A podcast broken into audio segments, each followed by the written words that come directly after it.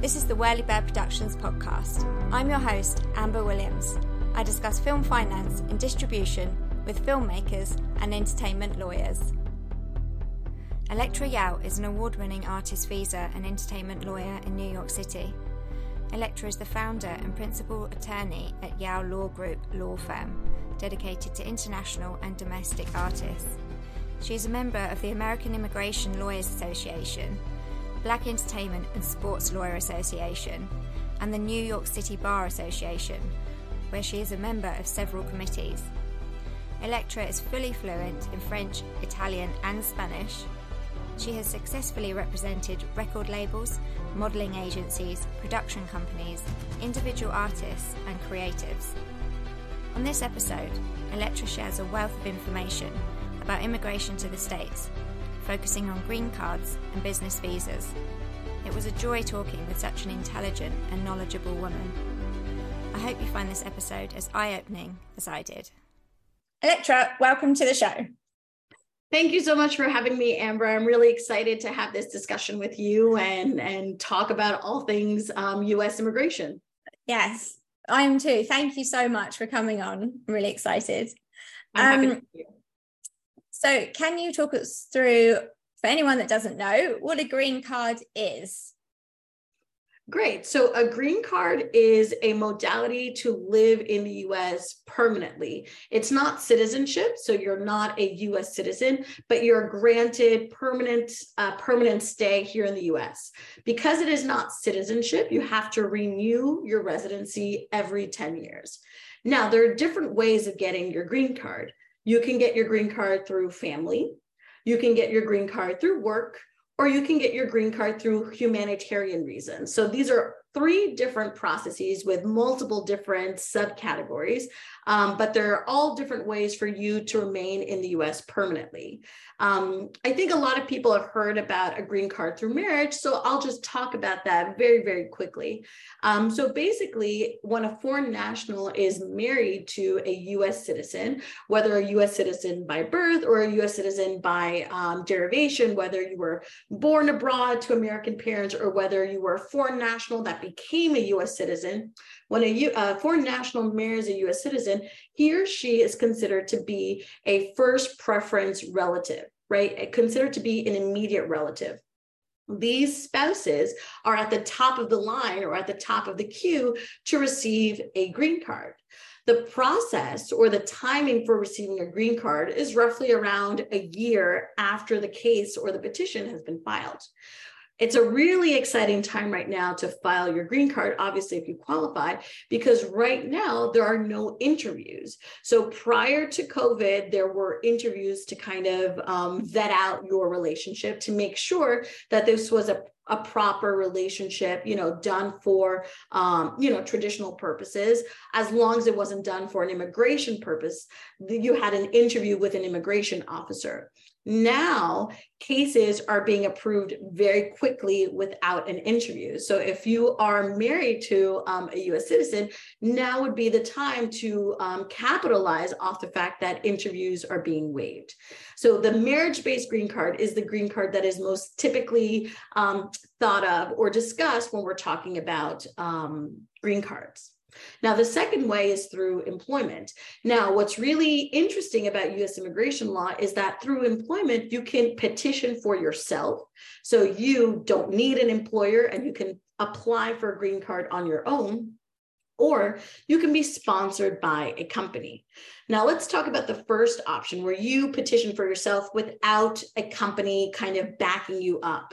This is for people who have a very, very high um, level of competency within their field, people who are usually at the top of their field. So just to put this in, in very simple terms, think of like, you know, foreign celebrity, like Hugh Grant, for example.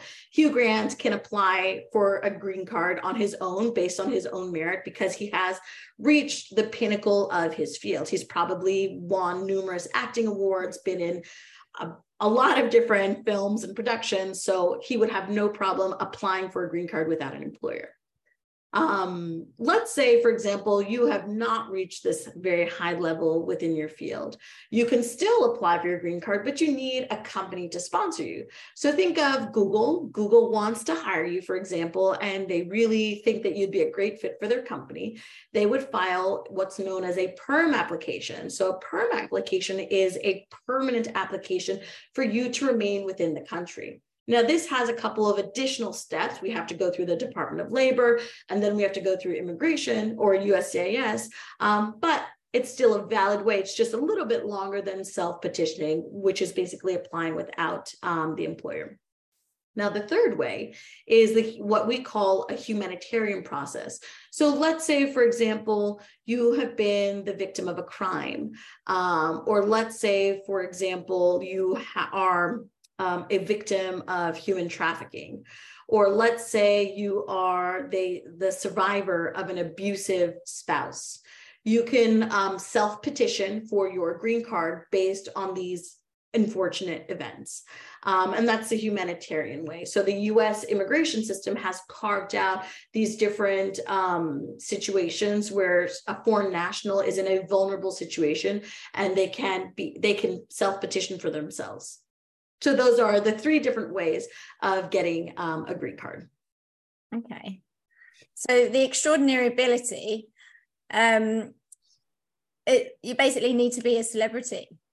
No, no, no. I use I use no. I work on many non-celebrity cases. So um, I just used Hugh Grant to kind of demonstrate that you have to have a high level of demonstrated expertise. Um, when I mean demonstrated, I mean like you can be great at robotics, but for example, if your robotics career is not documented through, for example, mm-hmm. press or recognized in the field by other experts, then it would not rise to the level of extraordinary ability. So the extraordinary abilities green card or the self-petition green card is commonly used um, by artists. It's the artist version of the green card or creative. So I use those terms, terms very, very loosely because um, it's kind of really hard to define art and creativity. Um, so I've done um, actors, I've done nail techs, I've done a hairstylist um, for green cards, I've done journalists, I've done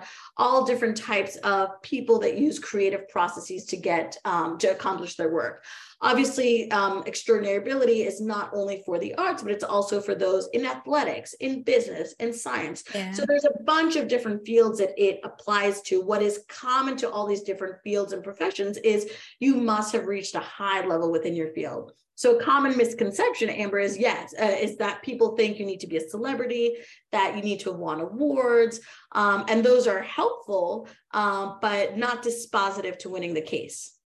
Okay, so in film and television, um, multiple professional credits would be um, would warrant you, would qualify you for a green card kind of thing. Where where does the bar kind of where well, where, where is the threshold kind of thing? Yeah, not necessarily. I mean, yes, of course, you need to perform in different types of films, but it's also the type of film that is important. So, for example, it can't be like a student film, right? It needs to be a film yeah. that been submitted to festivals, maybe won awards, maybe you won awards. Um, but legally, there's te- there are 10 criteria, and you need minimum of three criteria to meet the first part of the analysis. This three part criteria is usually satisfi- satisfied by pr- uh, proving the different uh, productions that you've performed in or the different productions you've worked in. Because, for example, even somebody who's a crew member can also apply for the extraordinary ability uh, self petition green card. So, the productions you've worked on, um, the press that you've garnered within your career, and the original contributions that you've made to your field. Those are typically um, the three criteria that are used to improve the first part of the analysis. Now, original contributions is kind of um, a very difficult um, and conceptual criterion, right? Like it's hard for somebody um, who's on this uh, extraordinary ability green card to self-assess and understand what their contribution to the field has been. And you might also be wondering, like, how is this proven? Like, how do I actually prove what my contribution is. Um, this criterion is typically proven with letters of recommendation or testimonial letters by experts within the field. So let's say, for example, your contribution to the field has been um, advocating for diversity and inclusion in film and TV, this um, achievement or this um, impact will be memorialized or documented through and confirmed through these different letters of recommendation by experts in the field. Now, these experts needn't have worked with you. There's no law, the law doesn't state that you need to have worked with a person, but they need to be documented experts within the field most of the time there is at least one um, celebrity type person that is a um, that is a person confirming the expertise of the foreign national but it doesn't necessarily have to be a celebrity. In the film and tv world it's very um, unfortunately complex because uscis really does not look favorably upon performers. So this is the case type or this is the profession that is most highly RFE'd. So an RFE is known as a request for further evidence. This is where the government wants additional information. And oftentimes, um, these letters or these notices asking for additional evidence are asking you to reprove what has already been submitted in the case, or they're applying the wrong legal standard to your case, or flat out they're just re they're ignoring everything that was submitted. So this is very very frustrating on behalf of the client uh, or the foreign national, and I fully understand that. But USCIS does not like performers because performers, um, singers, and dancers due to the um, instability and volatility um, and chameleon like um, uh, consideration of that of those professions. So performers um, performing in a show or performing in a film this can change from night and day right? You can have a producer that has secured funding and then the day after you know the contract does not go through. Or for example you know you secured a location but something happens. Or maybe the director decides to pull out of the film. These are all situations that can make it so that film or that production doesn't happen or at most is delayed USCIS is aware of this, and this is why they don't like the profession. They would much rather approve these traditional artistic professions, like, for example, a marketing um, executive, because people who work in marketing tend to be attached to large agencies, right? They tend to work for these huge marketing companies that have, you know, very long history within the field of working with major brands. Um, of course, um, I'm not, this is not to say that performers don't get approved or singers don't get approved or dancers don't get approved. They absolutely do get approved. It's just much more difficult for USCIS to properly analyze them and thus approve them compared to um, a, another type of profession. Right. And is that similar with sort of directors and producers, that level, rather than the, the performers themselves? No, so um, it's it's strange because you would think that somebody who's behind the scenes would have a more difficult time of proving their leadership within a production, but no, um, has an easier time of approving producers and directors because the evidence that is submitted is very different. So, for example, directors usually have contracts, directors have call sheets, so do performers, um, but it is common knowledge that a producer um, or common knowledge within the field, of course, you must explain this to USCIS, that a producer is one that kind of makes the film happen, right? They're the ones responsible for securing the funding of the film, for organizing the budgets of the film, for working with the executive producers to make sure that the film moves forward. The director is the person within the film who this is what USCIS thinks, but I'm sure we all know that to make a film happen, you have many, many different creative inputs from all players, director, DP, gaffer, etc. But USCIS um, interprets directors to kind of be the creative, the, the vision maker of the film. So all these other crew members and performers are just executing the vision of the director. Okay. Interesting. Um, and so you have to renew a green card every 10 years, did you say? Yes, you do. Um, I didn't know so that. You do. You don't have it forever. It has an expiration date. of course, um, that does not mean that if you don't renew your green card, you're no longer a permanent resident. It just means that when you go to renew it, you have to demonstrate that you haven't abandoned your residency.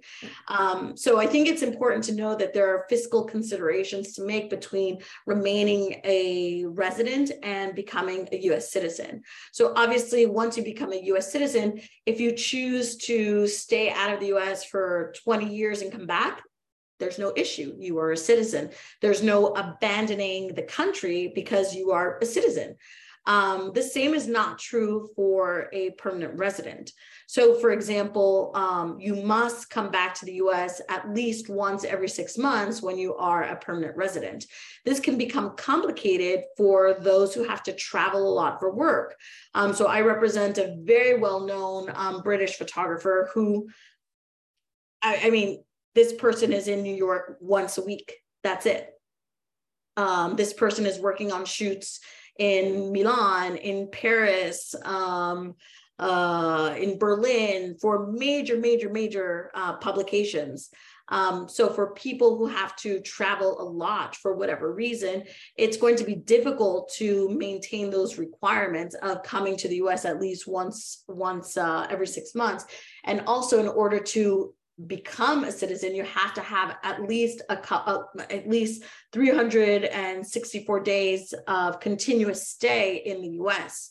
So these are important things to know, um, and I think that what people don't realize once they um, become a resident and have retained their citizenship of origin and become a resident in the US is that you your actions can be interpreted by an officer at the airport that you have abandoned your stay in the US.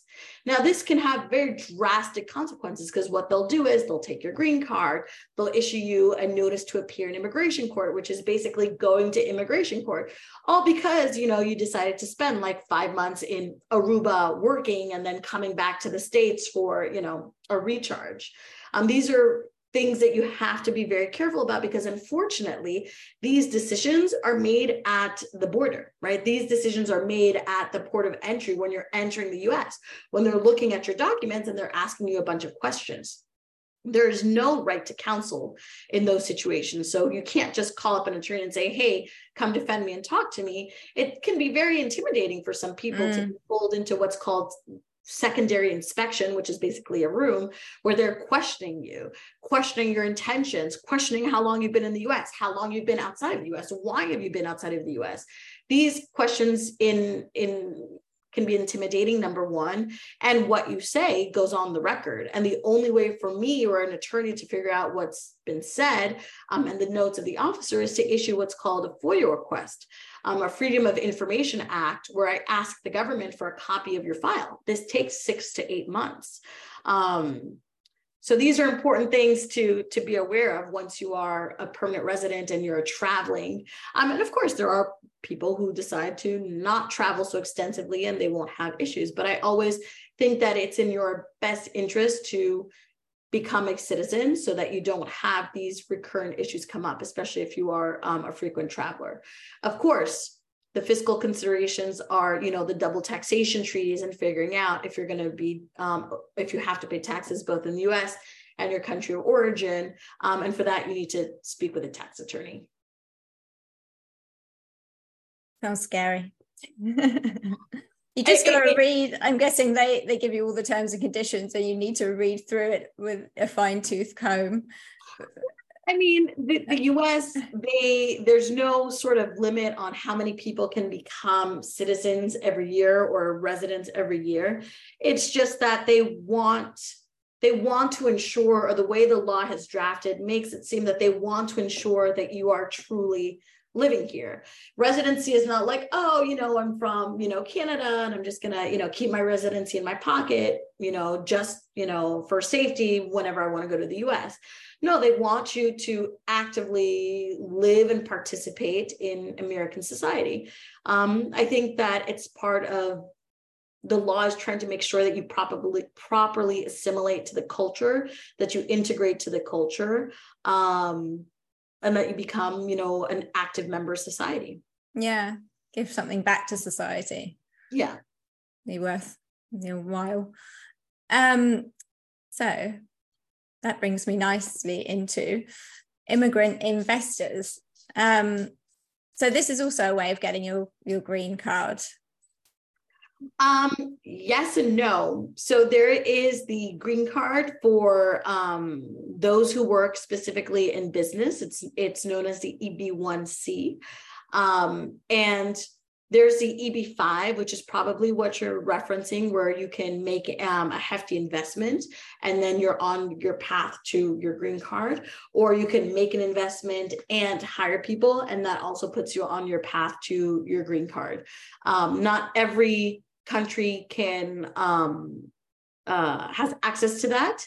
Um, it depends on the nation that you're born and the nation that you're from in. But yes, those are cases where you are on a path to your green card. So you have to make a hefty investment or you have to make an investment and hire people in certain designated areas within within the US.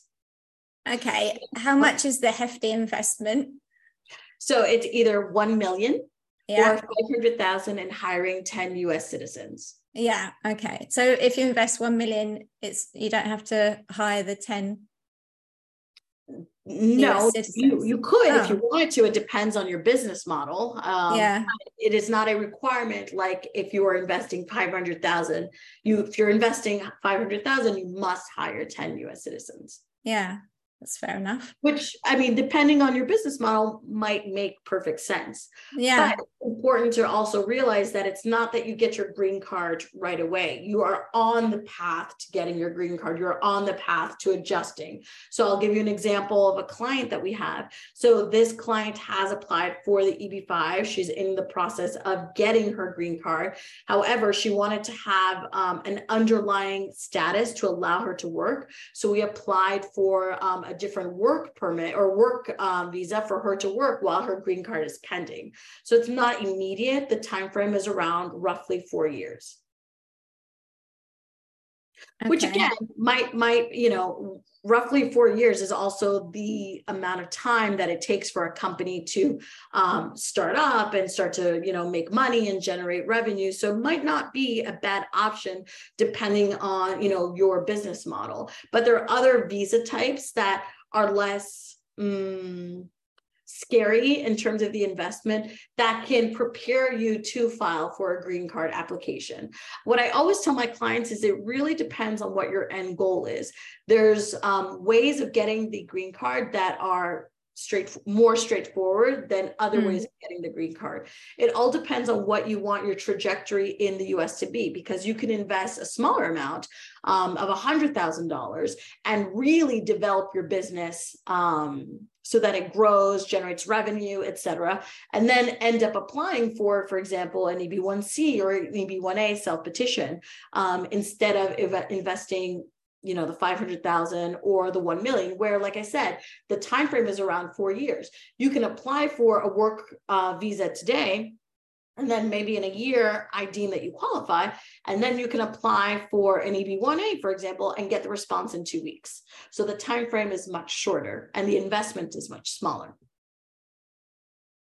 that's right. why it's really important to speak with um, an immigration attorney so that you can properly strategize your time and your money. Because you might say, hey, you know, a million is not a problem for me and I'm fine waiting up to four years and let's go that route. Other people might want to explore different strategies and different options of getting to the green card.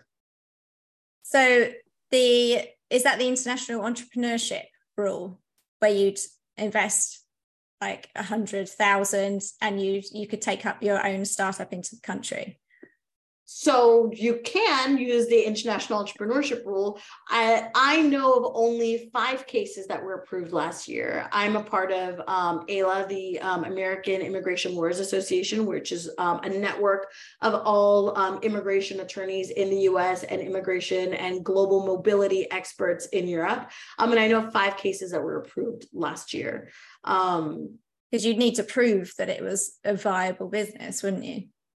There's that option, but there's also the option that these cases are not filed as much as, for example, the E2 visa. The E2 visa is what I was referring to with the 100K investment. Yeah. Now, the 100K investment is not the law. You don't need to invest 100K, um, but it is a figure that is going to um, demonstrate to the officer that there is a, that, that the business is, you know, a viable business and it's more likely to possibly be approved Whereas, you know, you could start off with a 30K investment and that might be appropriate for your business type. Um, and it could also be approved. But usually cases are around of 100K, although that is not the law. If that makes sense. Yeah. well, it gets complicated, doesn't it? Um, well, because there's the theory, right? And then there's, you know, practice. So, you know, the theory might be like, yeah, totally. You the law is silent to the amount of money you, you can invest. So you decide to go with 30. But in practice, cases like that must be very, very unique cases in order for them to be approved. Whereas 100K is the figure that is most often spoken about and um, most often worked on. Yeah, so, but you don't necessarily need to do the E2 with an investment. You could do the uh, another um, visa, which is known as the startup visa, which is the visa type that um, startups use all the time, where there's no um, investment requirement. Um, you don't need to invest any money. You need to have a high professional profile. So you need to have some sort of demonstrated track, track record of success, but there's no monetary requirement. And if you end up qualifying for that visa type, you almost always end up qualifying for the green card because the criteria is very, very similar, almost equal. So that's why, like I said, you have to work with an attorney that is going to understand cases that are not cookie cutter cases, right? Like not the slam dunk 100K investment cases. And also a, lawyer that's going to really strategize with you to figure out, okay, is EB5, is it is that worth it to me? Is it worth for me, you know, making a hundred, uh, $1 million investment? Or should I take it slow and start off with a smaller investment and see where my business goes? Because remember, you're making this investment, but there's no guarantee of you getting approved. You could have something in your background, like, for example,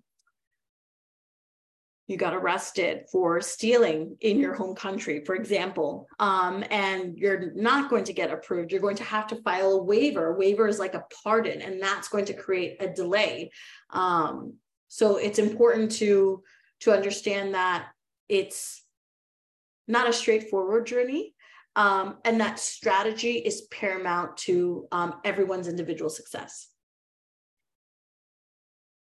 Um, I know we're running out of time. So that was, uh, I was going to talk to you about um, how you benefit from having a lawyer with all of these visas, but I think you've just proved that very well. So I think um, I, I gave a speech um, two days ago um, at a university, and I think it's important to just understand what you want out of your relationship with your attorney. Um, do you want someone who's responsive to emails? Do you want someone who's going to strategize with you and talk to you? You have to understand what you want out of your attorney, just like you would try to understand that part of yourself when you're looking for a partner or a spouse or something like that. And the same as this is true for the attorney, especially in immigration law, it is a very um, emotional journey. It is a long journey for some. Um, and it is um, an area of law that is very complex because there are multiple sources of law that we must apply to a given case. It's not like, for example, an area of civil law where we've got the civil code and that's the law much more complex in immigration law where you've got um, statutes federal regulations policy memoranda um, bilateral treaties that apply to certain countries. Um, all of this knowledge needs to be present within the attorney working on your case. And of course immigration law is kind of divided into employment investment family and humanitarian and removal defense. So like even in immigration you've got like four or five different subsets. And it's it's it's rare. It's i think that you you can't work with a generalist. I mean you could um but i've worked on enough cases or cleaned up enough cases where a client went to someone who was a generalist and made errors. Mm. so i would say just read google reviews read yelp reviews um, if your attorney has social media, look at your attorney's social media, um, see what type of content and message they're delivering. Are they more talking um, educationally and trying to inform you, or are they trying to sell you something? Not that selling is bad, it's just that that will give you a sort of um, idea of what their communication style is once you start working with them. Um, and obviously, the consultation is the um, first date between you and your attorney, where you kind of, you know, get to know your attorney's or prospective attorney's personality. Um, you know, maybe meet some of the staff, ask the right questions. And um, I think I did a, a, live video on this about the types of questions you should be asking your attorney. Um, a lot of the time, clients will try to um, pigeonhole the attorney by saying, well, how many cases have you won? Or what's the percentage of approval? And these are questions that are um, extremely difficult to answer because no attorney that is licensed to practice law can ever confirm that you will get approved for the case that he or she is working on. That is legal malpractice. Um, and trying to understand the percentage of cases won really does not help you as a prospective client because what if all those cases were I don't know, um, student visas. That has nothing to do with, for example, an O1A or an O1B or an E2. What you really want to be asking the attorney is, um, what is your strategy if we were if I were to open a shoe company? Or why would you suggest an E2 instead of an O1A? You want to be able to have, you know, a constructive conversation with your with your prospective attorney because the most important factor for winning a case is not how many times he or she has won the case before, but it is the potential strategy that will be applied to the development of your case. Brilliant. Thank you very much. This has been really interesting and really insightful. I have learned a lot. Um, I'm glad. I'm glad. I think that immigration law is one of those really scary areas of, of law, um, just because your livelihood is at stake. Um, your family is at stake. You're making this huge investment, both in legal fees, in filing fees, and if you're investing in investment fees, because you need to invest your money before you even apply for the case, right? Before you even submit your petition mm. to the mm. consulate or USCIS. So it's a lot at stake. Um, yeah, it's your future, why. isn't it?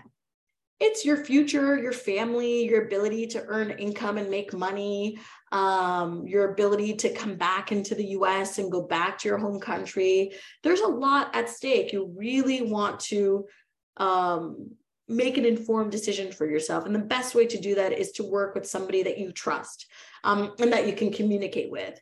Um, it's been proven that even in, in professional relationships, communication is key to moving forward. And it's a good indicator if your if your attorney is not communicate communicative with you, then maybe he or she may not be the good the best fit for you. Yeah, for sure. It's exactly the same in filmmaking as well. You want to get along well with the people that, that you're working with on a daily basis. So yeah. So what's unique to my practice is that um, I don't only practice immigration law. Um, I also practice entertainment law, um, yeah. where I run into issues every day about um, trademarks and copyrights um, and uh, release forms and the type of contract to be that needs to be drafted. And a lot of the times, the bigger, you know, big productions or productions that require the intellectual and creative input of multiple players it, it, it's sometimes difficult for creatives and artists to um, uh, standardize certain processes um, because they are very focused on creating the work right? Uh, focus on the integrity of the project that they're working on rightfully so that should be their focus which is why as a creative and as a professional i think it and as an artist i think it is very important to really um, understand the importance of the business of the arts, right? Really start to understand um, how to create systems and processes that are going to work for you number one.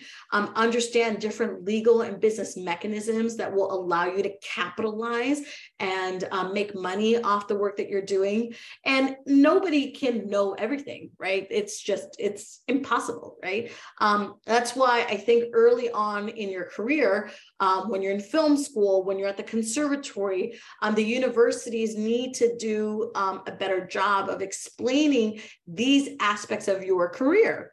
It's 2023 and i still in in my speech the other day very well known art school in the US. Um, I'm still getting what I consider to be rudimentary questions about, you know, how to approach one's career.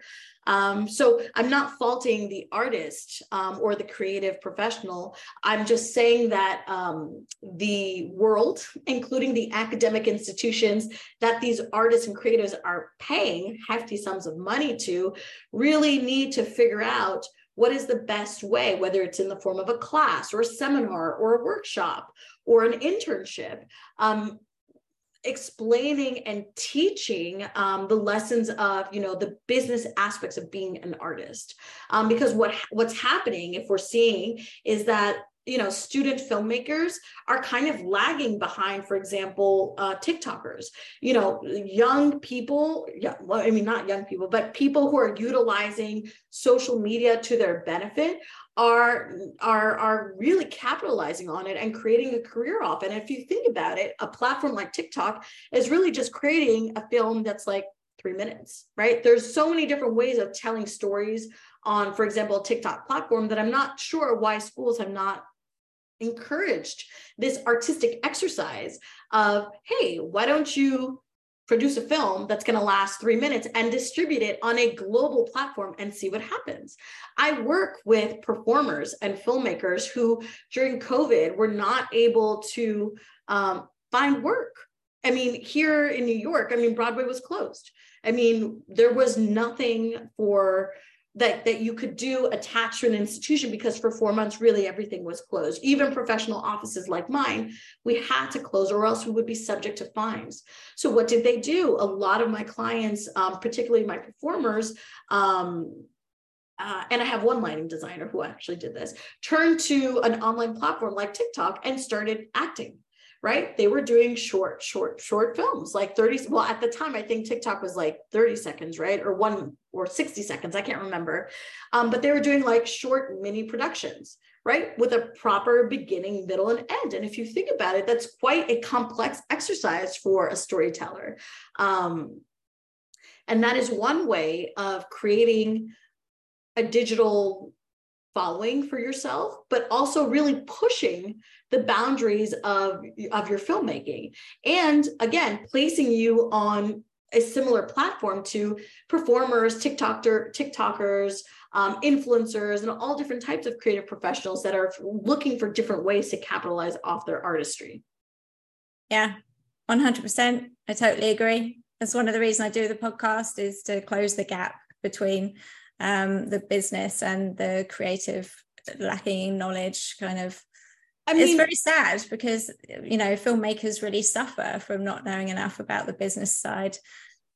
It is very, you know, I I studied film in undergrad and I did documentaries, um, and now I represent filmmakers, and I see that the profession is still pretty archaic in terms of their approach to things which is the education side yeah i mean it's it's it's quite you know it's flabbergasting when you think about it because what are you doing you're hurting the industry you're hurting the industry from progressing yeah. in america i mean the two main points of shooting for studios are New York and LA. Only during COVID, because the rules were so stringent in LA, they moved about 35 productions to Atlanta because the rules were less stringent.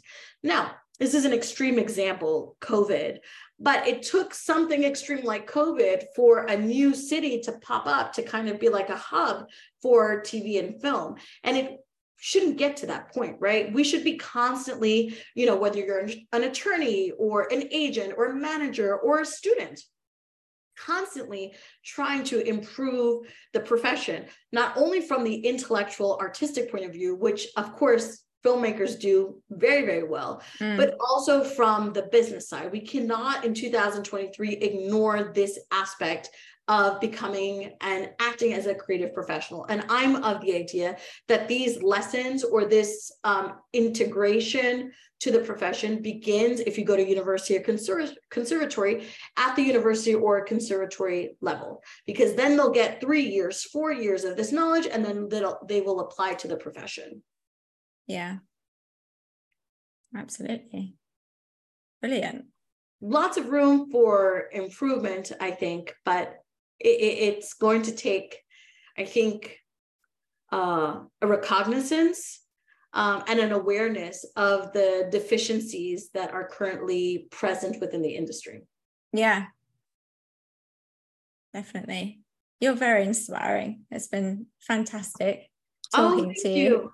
I'm very passionate um, about. I can tell it comes across and knowledgeable as well. And I like the way that you made the the jump um because doing this podcast has made me really interested in the the legal side um of filmmaking as well so that entertainment yeah i mean i mean i think that for anybody who's watching who's interested in a potential career in the us um, i think hopefully what you take away from this is that you should really focus on yourself um, and approach yourself kind of as a marketing plan, right? I would, I always tell my clients, don't say no.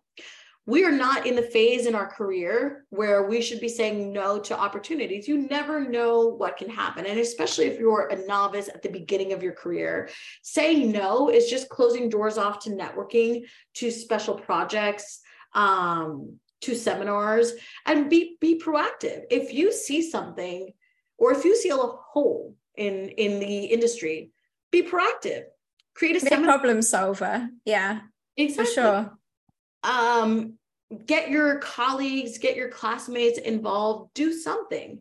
Um, because at the end of the day if anything these are considered to be professional achievements from an immigration point of view that can be utilized in a future petition so you don't want to self screen and discriminate against different opportunities because it is the attorney's role to analyze and determine what are the best professional um, opportunity or achievements to utilize within your petition.